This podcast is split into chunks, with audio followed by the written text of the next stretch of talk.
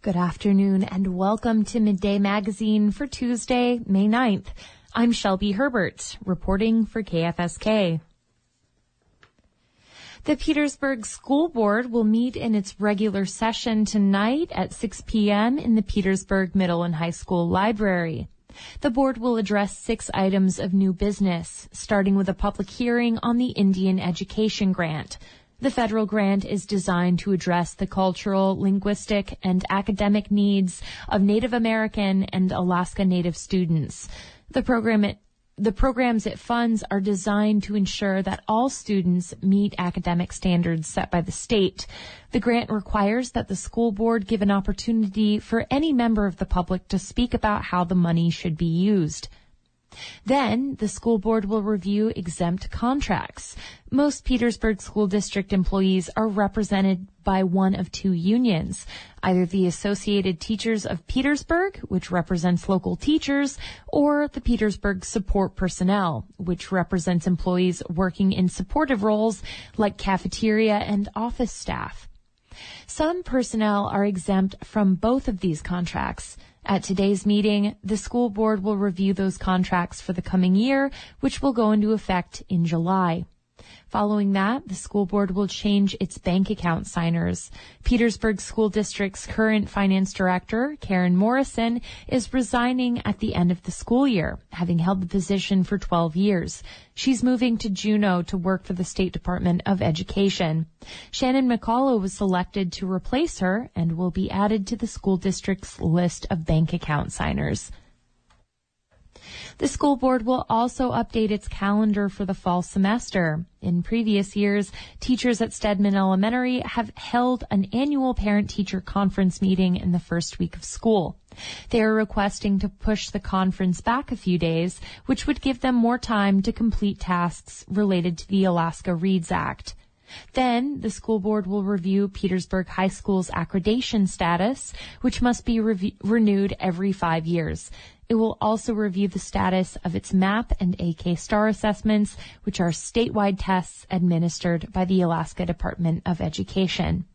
The Petersburg School Board will meet in its regular session tonight at 6 p.m. in the Petersburg Middle and High School Library. KFSK will broadcast that meeting live. There's more information on KFSK's community calendar at kfsk.org.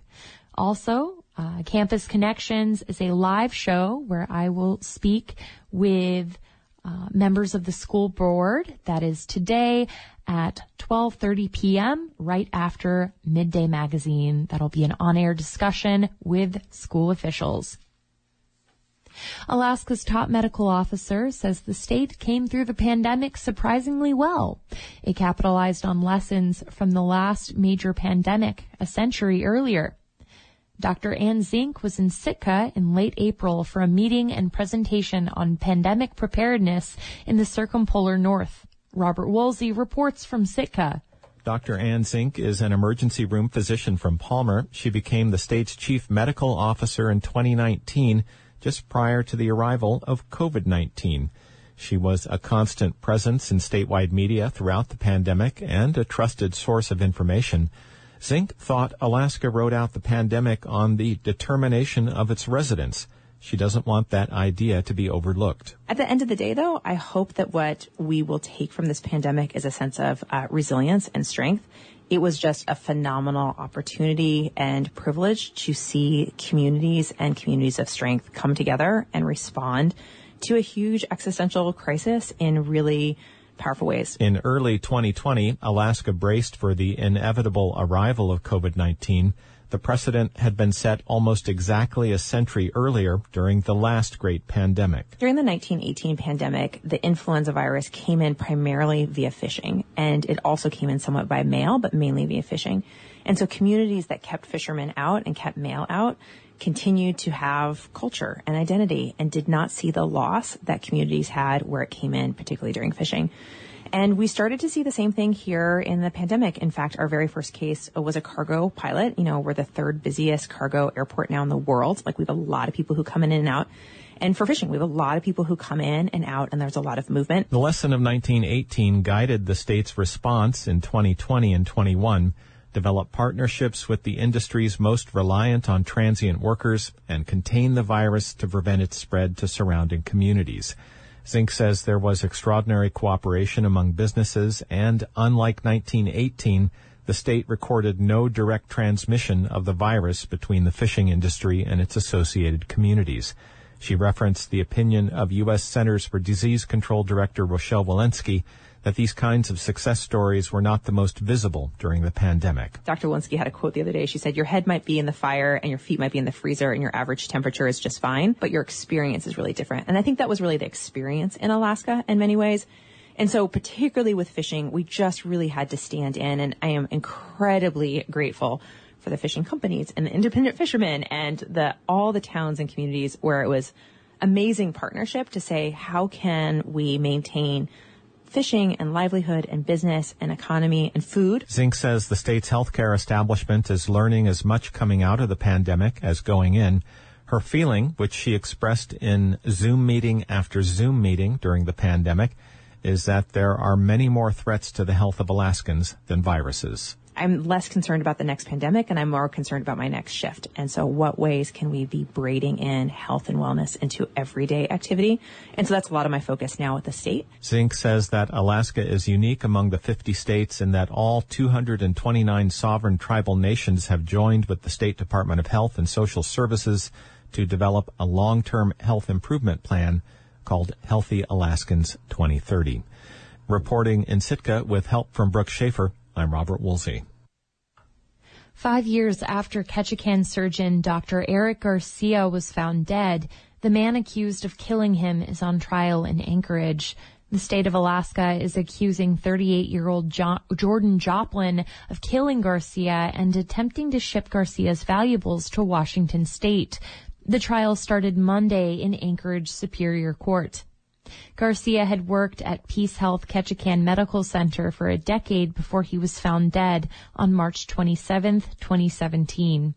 Ketchikan police say Joplin called them saying he was a, co- a, close friend of Garcia's and that Garcia hadn't been seen in 10 days. Joplin said he had last visited Garcia on March 16th. Police say Joplin left Ketchikan the day after the phone call. There wasn't a clear cause of death for Garcia when he was discovered dead at his home. His body was sent off for a standard autopsy. Later, police would request a toxicology report. But just a day after Garcia was found dead, money started to leak out of his bank account. Police say they were able to trace the money to Joplin and he was indicted on felony, a felony theft charge. Garcia's family also reported that some of his valuables were missing shortly after his death. The doctor was known to have collections of expensive watches, wines, and hard liquor. According to police, Joplin had shipped Garcia's personal belongings to his Washington address. The shipments were intercepted with the help of Washington police. Joplin was extradited from Washington to Ketchikan on first and second degree murder charges along with theft. He's been in custody for the past five years. Joplin's trial had been pushed back several times and delayed even further by the COVID-19 pandemic. It was originally moved to Juneau due to the amount of publicity surrounding the case in Ketchikan and then was moved even further to Anchorage. An administrator in Anchorage's court system told KRBD the trial was slated to last six weeks. Jurors were chosen last week. Superior Court Judge Michael Wolverton is handling the case. Joplin is being represented by Public Defender Mary Fleming Burnell of Anchorage. Burnell did not request, return a request for comment on Monday. The trial is being live streamed. A link is available with the story at krbd.org. The story was reported by Reagan Miller in Ketchikan. Cool temperatures during April have delayed back breakup and green up, and that in turn will delay Alaska farmers from getting their crops in the ground. As Tim Ellis reports from Delta Junction, that means farmers are facing the likelihood of a below average harvest for the third year in a row. Delta Junction farmer Scott Mugridge has to throttle up when he steers his tractor onto a muddy and partially submerged field to scatter some hay for the 50 or so hungry cows and calves there. Mugridge grows hay and feed for his 600 head of cattle and he sells the rest to livestock owners around the state. But he worries he may not have any surplus this year because cooler than average temperatures last month kept his fields mostly covered with snow until the last week or so. And he says unless it warms up quickly, it'll take a couple of more weeks at least before the meltwater soaks in and the mud dries enough to begin planting hay and barley. We're a long way from planting this year you know, the next step's going to be getting enough heat in that soil to sprout any crop to start with. Phil Kaspari is the Delta Area UAF Cooperative Extension Service agent, and he says the presence of all that snow and slush on fields around the area means farmers aren't going to be able to get those plants in the ground anytime soon. We normally like to be in the field really making good progress around May 10th, and that isn't going to happen. Kaspari says grains like barley should be planted by May 25th to enable it to mature enough to ensure a good harvest. And also because that's the cutoff date for farmers to be eligible for a full crop insurance payout if the growing season turns out poorly again. Last year, with all of the snow that we had, a lot of guys didn't get started until the 22nd, 23rd, and we had that late July frost and then that early August frost. Mugridge says farmers were already dealing with problems left over from the pandemic, like a sluggish supply chain and high fuel and fertilizer costs. And he says if cool weather persists, farmers are facing the prospect of a third consecutive year of poor harvest. When we have these late plantings, we hope we have a extended late fall or something, but we really haven't had those either. A late spring warm up doesn't mean the growing season will extend later into the fall, says Rick Thoman, a climate specialist with the University of Alaska Fairbanks' Center for Climate Assessment and Policy. But he says this summer's long-term forecast suggests it'll be warmer than usual in the interior and that rainfall will be about average. The odds tilt to favor uh, significantly above normal. Thoman says he understands why farmers would like temperatures to warm up as quickly as possible, but he says gradual warming is better to reduce the chances of flooding. With the deep snowpack, with the very cold April, were we to have temperatures, um, you know, in the 70s, which at this time of year is entirely possible, um, that would be a real recipe for serious breakup flooding. Mugridge is president of the Alaska Farm Bureau, and he says farmers around the state are dealing with the same problem. He says he's encouraged by higher temperatures over the past few days in the interior that have melted most of the snow on his fields, and he's glad to hear about the warmer than usual summer forecast. We can still get there this year. I mean, we may be late, but maybe we'll have the fall that'll make a bountiful crop. That's a hope shared by all of Alaska's farmers and livestock producers. Meanwhile, Mugridge says he'll continue to use last year's harvest to keep his cows contented. In Delta Junction, I'm Tim Ellis. The Central Council of the Tlingit and Haida Indian Tribes of Alaska is withdrawing from the Alaska Federation of Natives Tlingit and Haida is Alaska's largest federally recognized tribe. Its executive council voted to withdraw from AFN at a meeting last week.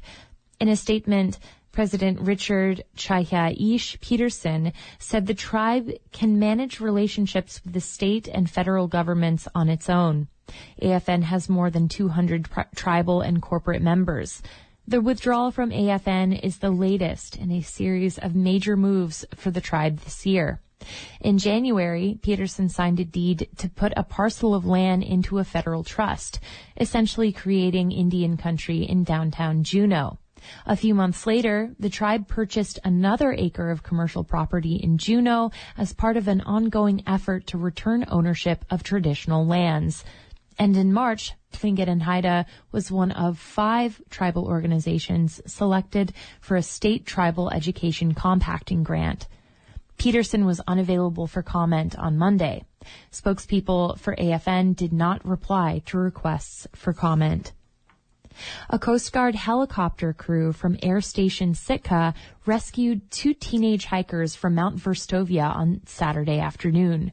The teens, ages 14 and 15, called 911 shortly before 4.30 p.m. after they found themselves lost on the trail. They were at around 1900 feet in elevation. Sitka Mountain Rescue then called for Coast Guard assistance. Petty Officer Ian Gray says two things made the rescue pretty straightforward. The first, the hikers had their cell phones on them, and that helped the crew locate them quickly. They got off the trail. Um, they realized that they were in trouble, in distress, that they couldn't find their way back to the trail, and they, they did a great job by calling 911 and, and uh, letting them know exactly what was going on. The second thing that helped simplify the rescue mission, clear skies, which is often not the case in Southeast Alaska. A lot of times, you know, the weather's not great for, for cases that we go out in. This was different in that we could see them immediately and, uh, you know, hover in place and, and safely rescue the two teenagers. It took the Coast Guard crew around 25 minutes to locate the lost hikers and bring them back to safety and awaiting family members at the air station. No injuries were reported.